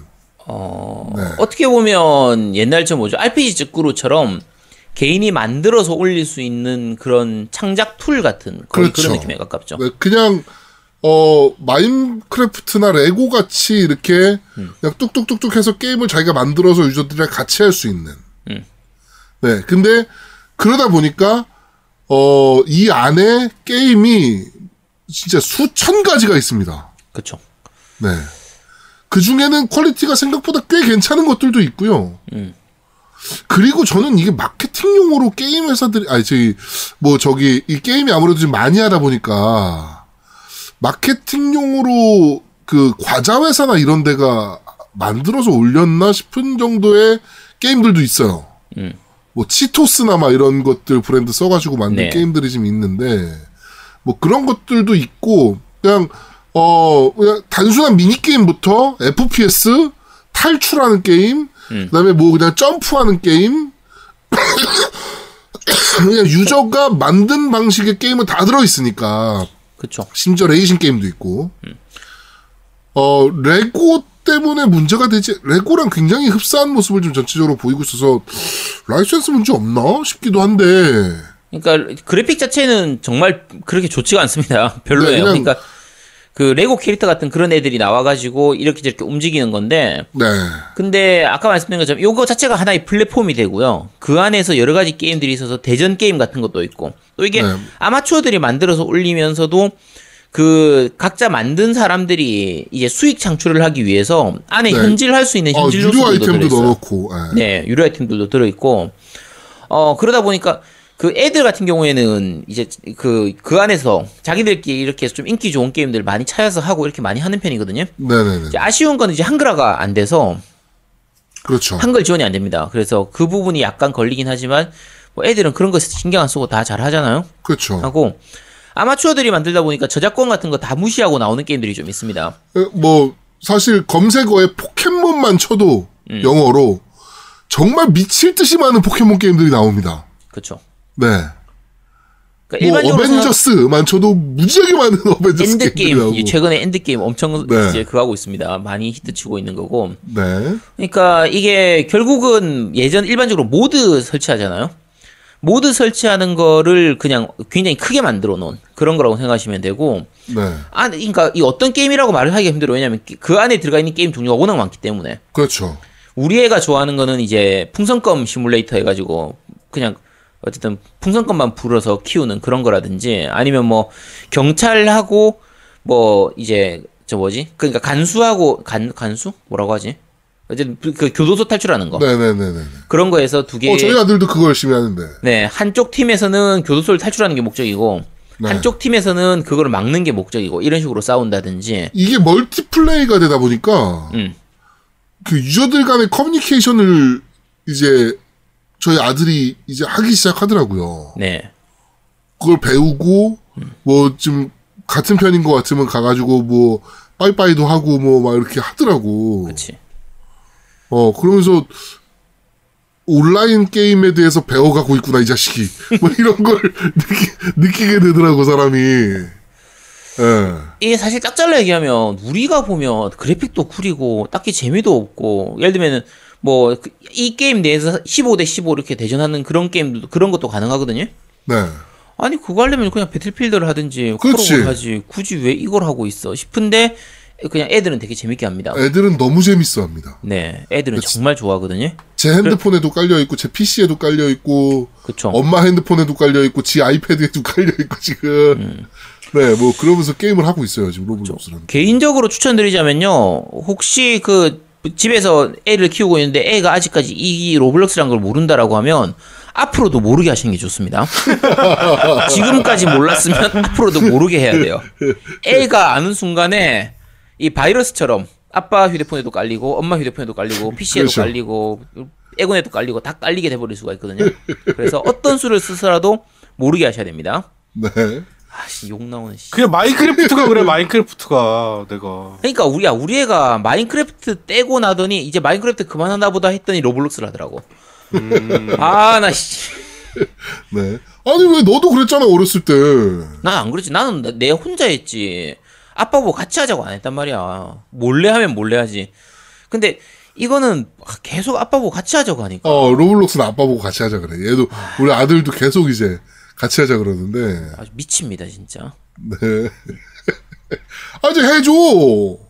야 하루 이틀 하는 거지. 야 이게 재밌는 게임이면 같이 하자고 하면 같이 하면 되지. 그러니까 예를 들면 내가 우리 애들하고 뭐 클래시 로얄이라든지 뭐 저 뭐야 그 뭐야 그 회사 슈퍼셀에서 나온 거 뭐지 브롤스타즈 저거, 이런 거 어 브롤스타즈. 이런 것들은 애들하고 같이 하거든요. 그러면 네. 이제 애 둘이니까 이제 세 명이서 세 명 팀 해가지고 브롤스타즈는 이제 3인 팟이라서 하면 딱 좋단 말이에요. 네. 그런 거 많이 해요. 나도 재밌으니까. 아이 로블록스는 재미없단 말이야. 아씨. 자 그렇습니다. 애들은 재밌어요. 애들은 정말 좋아합니다. 자 저는 로블록스에 대해서 지금 얘기를 드렸고요. 자 우리 네. 아제트님은 어떤 게임입니까? 네, 최근에 약간 핫하다면 핫한 스위치의 라보 VR입니다. 어 저는 아직 안 샀는데 이거. 요게 지난번에 그 라보에 대한 거는 이제 노미님이 노미님이 그때 그- 저 리뷰했었죠. 그렇죠. 예. 자 기본적으로 라보 VR이기 때문에 라보하고 동일합니다. 그러니까 어 라보를 사보셨던 분들은 기본적으로 아실 수 있는데 이거는 그 어떻게 느끼냐가 만드는 것에 만든다라는 그 행위 자체에서 재미를 느끼냐 못 느끼냐에 따라서 천지 차이로 갈라지게 돼요. 어. 그러니까 우리가 건담 같은 경우에도 건담을 만드는 걸 즐기는 사람들 입장에서는 그걸 마- 질- 만드는 것 자체가 재밌잖아요. 그렇죠. 그 그걸 위해서 하는 거란 말이에요. 근데 만드는 것 자체가 지겨워 죽겠다. 그러면 완제품을 사는 게 더 낫단 말이에요. 그렇지. 그렇죠. 음. 그러니까 만드는 걸 즐기냐 못 즐기느냐에 따라서 이걸 사야 되냐 아니냐가 갈라지는 거고 어 이게 스위치 라보 VR 게임 자체는 굉장히 어린 애들이 즐기면 좋을 것 같은 게임이지만 이걸 만드는 건 10세 이하 애들이 혼자 만들기는 거의 힘들어요. 음. 거의 부모가 도와줘야 되고 한 초등학교 한 5, 6학년 정도 되면 혼자서 충분히 만들 수가 있습니다. 어 생각보다 난이도가 좀 있나 보네요. 난이도가 좀 있어요. 난이도가 있고 애들이 만든다고 치면 그 지금 라보 VR이 두 가지 타입이 있거든요. 그러니까 좀 작은 거 스타트 팩이라고 해야 되나? 어쨌든 기본 그 VR하고 이제 바주카 포처럼 생긴 거 요거밖에 없는 게 있고 풀 패키지로 해가지고 뭐 코끼리, 새, 바주카포 이런 거 막 섞여 있는 게 있거든요. 네. 웬만하면 풀 패키지를 사시면 됩니다. 풀 패키지 같은 경우가 한 7만 5천 원 정도 했던 것 같은데 네. 혼자서 만든다고 치면 이거 마- 다 만드는 데만 한 7시간에서 10시간 정도 걸릴 분량이에요. 오, 꽤 많네. 굉장히 오래 걸려요. 그거 하나 만드는 거, 한 세트 만드는 데만 한 1시간 반, 1시간에서 1시간 반 가까이 걸리기 때문에 애들 만드는 기준으로. 그래서 어, 말 그- 아까 말씀한 것처럼 만드는 걸 즐긴다고 하면 만드는 것 자체에서 재미를 느낀다고 하면 이 만드는 과정만으로도 충분히 재밌을 만한 그런 게임이거든요. 네. 그리고 어 그 아까 라보 VR 같은 게 라보 자체도 마찬가지였지만 기본적으로는 골판지로 만드는 거거든요. 음. 그래서 그 페이퍼 크래프트 같은 거 이렇게 만들어 본 사람들은 알겠지만 이 라보 VR은 설계가 정말 잘 돼 있어요. 그래서 내구성은 물론 떨어지죠. 종이로 돼 있으니까. 네. 근데 이 설계도 자체가 굉장히 잘 짜여져 있고 설계도가 그 스위치 카트리지에 안에 포함되어 있거든요. 그래서 네. 동영상처럼 이런 걸로 그냥 실시간으로 그러니까 스위치를 통해서 그 설계도를 바로 볼 수가 있어요. 만드는 과정 자체를. 그래서 그거 따라서 만들면 되어 있어서 굉장히 그 설계가 그 만드는 방법이 잘 돼 있는 편이에요. 매뉴얼이 되게 잘 음, 돼 있는 맞아요. 편이라서. 그 라보도 원래 그래요. 예. 네, 라보가 똑같아요. 그 부분들이 다 라보가 똑같은 거거든요. 그래서 어 라보를 만들어 봤던 사람이면 이 라보 VR도 기본적으로 만드는 부분에서는 똑같이 생각하시면 됩니다. 완전히 네. 똑같고요. 자, 이제 VR에 대한 부분인데 어 아무래도 그 스위치 쪽으로 이 VR, 라보 VR이 나올 때 우리가 제일 걱정했던 게 그 해상도거든요. 그렇죠. 해상도가 낮은 건 확실히 장- 단점이긴 해요. 단점이긴 한데 애들이 즐기는 데는 크게 문제가 있지는 않습니다. 음. 이게 해상도가 낮다 보니까 약간 멀미가 좀 더 많이 나는 느낌도 있고 눈이 좀 아픈 부분도 있긴 한데 네네네. 어 우리 같은 경우에 이제 플스 VR하고 비교를 하다 보면은 차- 좀 차이가 많이 느껴지긴 하거든요. 음. 자 그런데 플스 VR은 아까 VR 거치대 얘기할 때도 나왔지만 선이 진짜 치렁치렁해서 정말 불편하거든요. 음, 네. 스위치는 선이 없잖아. 그렇지 무선이지. 무선이고 얘를 본체를 그냥 그대로 눈앞에다 끼우는 방식이기 때문에 선이 없다는 게 진짜 큰 장점이 돼요. 그래서 거치 좀 이렇게 거추장스러운 이런 게 전혀 없어서 굉장히 자유로운 느낌으로 플레이를 할 수 있기 때문에 네. 그리고 애들은 해상도 그렇게 많이 신경 안 씁니다. 어 그렇죠. 애들은 정말 재밌어하고 요게 요 동영상으로 혹시 보시면 아실 수 있는데 그 예를 들면 새 같은 게임이 있거든요. 장난감 자체가 새 모양으로 만들어져 있어요. 음. 그러니까 VR 자체를 즐기는 VR로 게임을 즐기는 것도 있지만 만들 때 즐기는 것도 있고 이걸 조작할 때 마치 새가 날개짓 하는 것처럼 이렇게 장난감 새를 만들어서 날개짓 하는 것처럼 이렇게 조작을 하도록 돼 있는데 이 조작이 굉장히 좀 신박합니다. 진짜 좋아요. 애들이 정말 재밌어 할 만한 그거예요. 예를 들면 바주카포 쓰는 그 게임 같은 경우에는 바주카 바주카 밑에 장전하는 거 있잖아요. 찰칵하고 장전하고 이 트리거 당기는 이런 부분까지가 다 구현이 돼 있거든요. 네. 그래서 여러 가지 부분들에서 애들이 좋아할 만한 부분이 굉장히 많아요. 그래서 어 야 스위치에서 무슨 VR이냐? 스위치 그 해상도로 무슨 VR을 하냐? 스위치 기본 해상도가 높은 것도 아닌데 이걸 다시 VR로 하니까 좌우로 시, 시야를 나누게 되잖아요. 그 화면이 되게 작단 말이에요. 해상도는 진짜 많이 떨어지거든요. 그런데 게임을 막상 즐겨 보면 그 해상도는 그렇게 많이 걸리적거리진 않습니다. 아 생각보다 나쁘지 않다는 거. 생각보다 괜찮아요. 생각보다 괜찮고 아까 말씀드린 것처럼 가격 자체가 한 7만 5천 정도밖에 안 되기 때문에 네. 이 정도 가격 주고 살만하기에는 충분한 가치를 해요. 어. 만드는 거에 대한 재미를 느끼기만 하면. 네. 그러면 그러니까 네 시간이 귀찮나 보네 만드는 게. 애가 만드는 걸 좋아한다. 자, 그러니까 이 아까 자 자, 풀셋 만드는데 몇 시간 걸린다고? 10시간? 자, 10시간 가까이 걸린다고 치면 어, 우리 애가 만드는 걸 되게 좋아했었거든요. 네. 과거형입니다. 과거형. 네, 좋아했었다. 딱 한 세트 만들고 나한테 다 넘기더라고.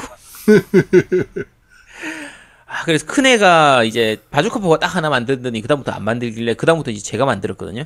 네. 아, 욕 나오기 시작하는데 진짜 씨. 어쨌든 말씀드린 것처럼 전반적으로 애들이 꽤 좋아할 만한 부분들은 많고요. 네. 여러 가지로 스위치는 체험한다는 부분. 그러니까 그 모양을 바주카포는 실제로 바주카포 모양으로 만들어져 있고 네. 새는 새 모양으로 만들어져 있고 코끼리는 코끼리 모양으로 만들어져 있는 그런 부분들이 좀 굉장히 손으로 만져지는 그 부분이 있기 때문에 체감형 머신으로서는 의외로 괜찮은 편이에요. 그래서 요 정도 가격이면 충분히 그 가치는 충분히 하니까 혹시 한번 해보고 싶으신 분들은 구입해 보시도록 하고 애 없는 분들한테는 절대로 권하지 않습니다. 네. 게임 자체는 굉장히 심플한 게임들이기 때문에 애가 없는 분들한테는 별로 권하지 않고요. 그 요게 나오면서 저거 뭐지? 저 젤다하고 마리오 같은 경우에도 그 VR 모드가 들, 생겼잖아요. 안 해보셨구나. 아 모르죠. 네. 어차피 VR이 없으니까. 어 별로 기대 안 하시는 게 좋습니다. 그러니까 하- 아무래도 플스 쪽의 그 플스 VR하고 비교가 많이 되는 부분도 있고 마리오라든지 젤다가 원래 VR용으로 만들어졌던 게임들이 아니다 보니까 그냥 아 이런 것도 있네라고 느끼는 정도지 어 그렇게 재미를 느끼긴 좀 힘들거든요.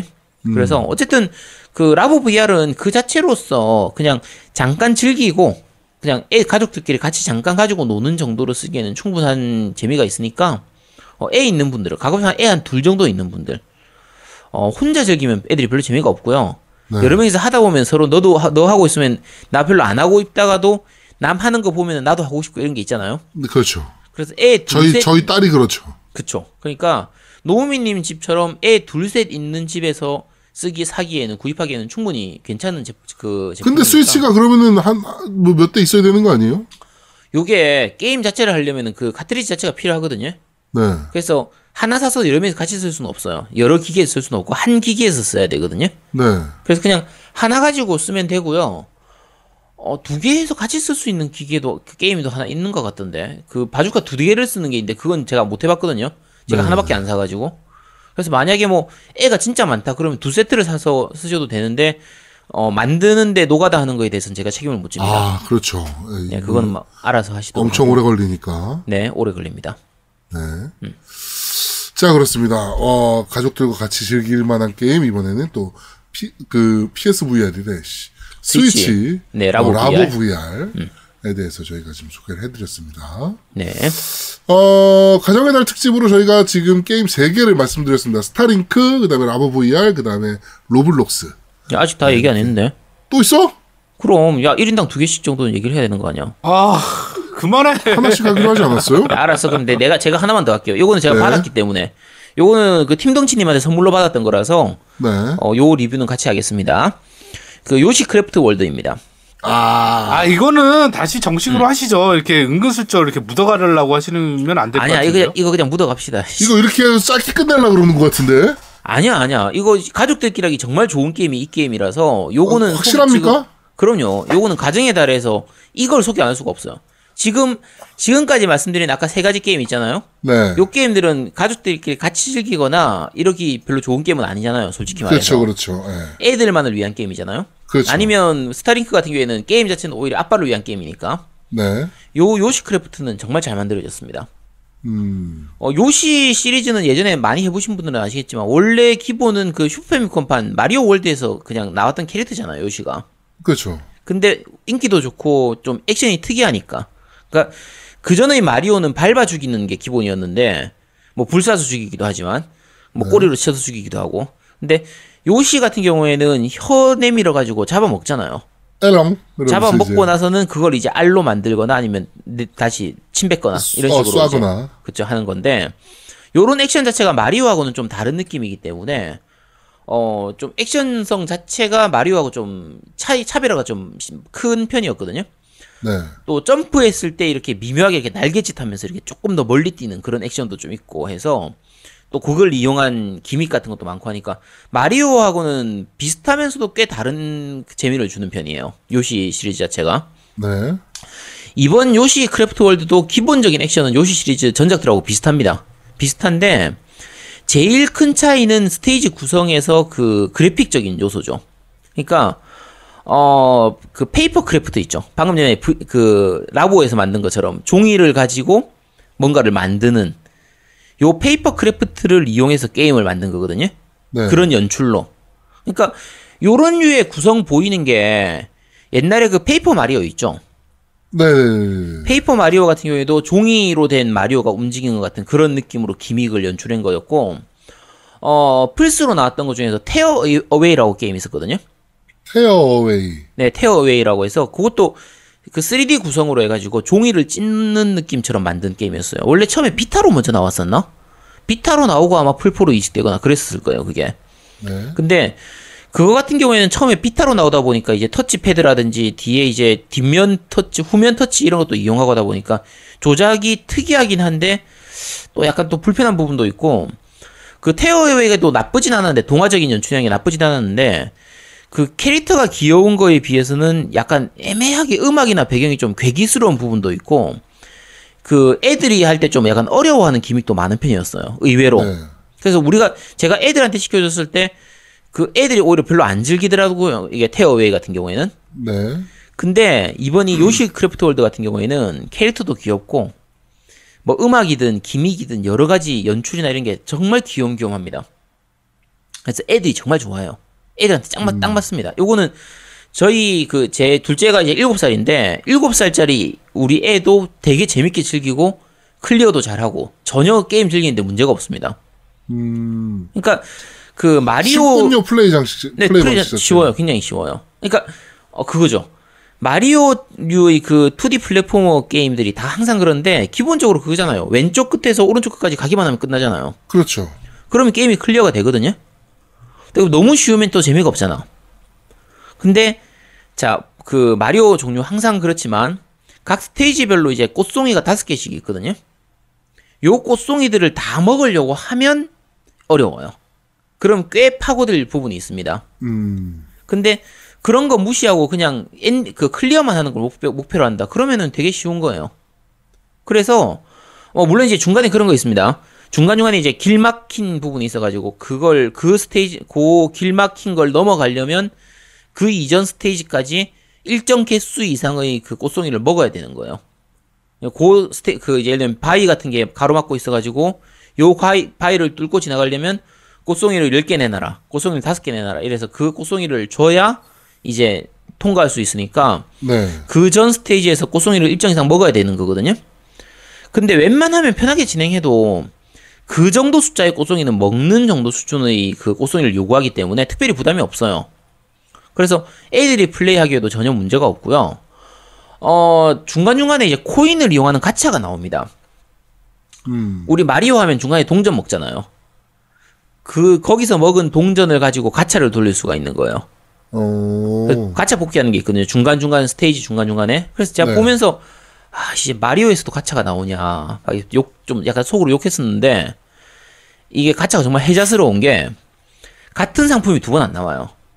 어. 그, 러면 한 한 번 뽑으면은 끝인 거군요, 하나. 그치, 한번 뽑으면 그게 끝인 거야. 근데 보통 한 기계당 뭐, 기- 안에 장난감이 10개 정도밖에 없는 거야. 10번만 돌리면 그 가차 기계 안에 있는 상품은 다 먹을 수 있는 거야. 네. 그러니까 무식한 노가다가 필요가 없습니다. 그러니까 흔히 우리가 생각하는 그런 모바일, 모바일 게임에 나오는 그 욕 나오는 현질 유도 야차 가차 이런 거 아니에요. 절대 아닙니다.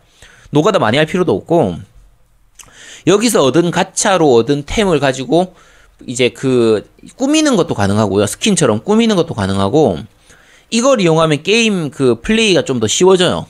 요 예를 들면 그러니까 아이템 같은 게 되는 거예요. 보조 아이템 같은 그런 게 돼서 훨씬 더 쉬워지기 때문에 아 이게 확실히 니- 가차도 닌텐도가 만들면 다르구나. 아, 닌텐도니까. 그러니까 정말 괜찮아요. 그래서 이게 제가 해도 재밌거든요. 우리 애가 해도 네. 재밌고 제가 해도 재밌어요. 그러니까 남녀노소 누가 해도 재밌을 게임이에요.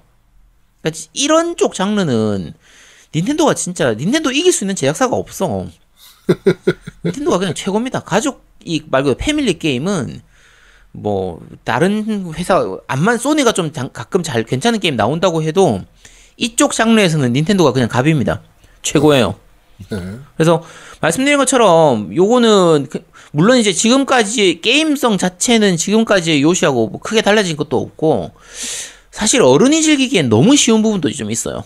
너무 쉬운 거 아니냐, 너무 유치한 거 아니냐 이럴 수도 있는데 뭐 재미는 충분히 재밌습니다. 아까 말씀드린 꽃송이 전체 다 모으는 거 감안하면은 의외로 좀 생각해야 되거나 구석구석에 숨어 있는 부분들도 많기, 많고 하기 때문에 네. 어, 파고들 부분도 좀 있고요. 그래서 어, 플레이 타임도 꽤 괜찮거든요. 볼륨이 어느 정도는 있는 편이에요. 그래서 뭐, 뭐 아주 높진 않은데 그래도 열 몇 시간 정도 플레이할 정도 주- 그 볼륨은 되니까 어, 돈값은 충분히 하는 게임이고요. 애들도 좋아하고. 그래서 하- 그 한번 생각 그 해보고 싶으신 분들은 한번 구입해 보시기 바랍니다. 네. 자, 그러면 마지막으로 요시 정확한 제목이 요시 요시 크래프트 뭐죠? 월드. 크래프트 월드까지 저희가 소개를 해드렸습니다. 가정의 달 특집으로 저희가 네 가지 게임을 한번 어, 몰아서 약간 요시는 날로 먹은 경향이 좀 없지 않아 있긴 한데 아니야. 야, 이 정도면 충분히 다 설명을 해- 해- 했을 겁니다. 네. 네. 아니 그렇습니다. 지가 오늘 준비한 거 없다고 우리 보고 다 해놔놓고선 씨 겁나 준비했는데 아, 요건 얘기해야 되니까. 요, 이거 내가 선물 받은 거잖아. 후원 받은 거란 말이야. 네. 요 그러면- 게임에 대해서는 리뷰를 하는 하기로 했잖아. 아 그러면 그것도 합니까? 저기 팀정치님이 보내주신 그 게임? 그 다음 주에 하기로 했잖아요. 다음 네. 주에 니 혼자 산다에 한 지금까지 역대 역대급 가장 짧은 리뷰를 하게 되지 않을까. 아 그리고 알겠습니다. 저 네. 그 제가 자주 말씀드리지만 제가 니 혼자 산다에서는 클리 꼭 클리어 안 하고 리뷰하는 경우도 많습니다. 네. 제가 그런데 말입니다 해서 이거 메인 코너니까 여기서는 웬만하면은 이제 클리어를 하고 리뷰를 하는데 니 혼자 산다는 클리어를 안 하고 리뷰하는 거니까 어 섀도우 택틱스 리뷰 저 클리어 했냐 엔딩 봤냐 이런 걸로 따지는 분은 없으시길 바랍니다. 쫄았구나. 아 진짜 이제 욕 나왔어 진짜 이 게임 진짜 아 진짜 씨. 아우 씨. 알겠습니다. 자, 이번 주 그런데 말입니다. 여기까지 진행하도록 하겠습니다. 네. 자, 겜덕비상 제 143화. 어, 가정의 달 특집, 가족들과 즐기기 좋은 게임. 편은 여기서 모두 마무리하도록 하겠습니다. 어, 이번 주도 저희가 스케줄상 모바일 특집을 못할 것 같습니다. 네, 네. 모바일 게임 특집을 못할 것 같고, 다음 주 정도에 저희가 모바일 게임은 별도로 또 하나 여러분들께 소개해드릴 수 있을 것 같고요. 어, 네, 또 조만간 또 저희 광고가 또 하나 들어올 예정입니다. 안 줄 것 같은 회사에서 갑자기 연락이 왔어요. 아이고 어려. 네. 아이고. 네, 안 줄 거, 여기는 안 주겠지? 야 라고 생각했는데. 이- 그치 설마 여기서 주겠어. 네. 가, 가장 안 줄 것 같은 게임 회사 세 군데 중에 한 군데였는데 네, 갑자기, 네. 어, 연락이 와서, 어, 저희가 광고를 할 것 같습니다. 그래가지고 조만간 그 광고는 공개를 하도록 하겠습니다. 네. 네. 자, 겜덕비상 제 143화 가정의 달 특집, 어, 가족들과 즐기기 좋은 게임 특집편은 여기서 모두 마무리하도록 야 하겠습니다. 저희는, 143화 맞아? 어, 143화. 아 그렇군요. 아닐 것 같은데 144. 저희는 네. 143화 맞아요. 네 알겠습니다. 네. 네. 저희는 다음 주에 좀 더 재밌고 알찬 방송으로 여러분들 찾아뵙도록 하겠습니다. 고맙습니다. 감사합니다. 감사합니다.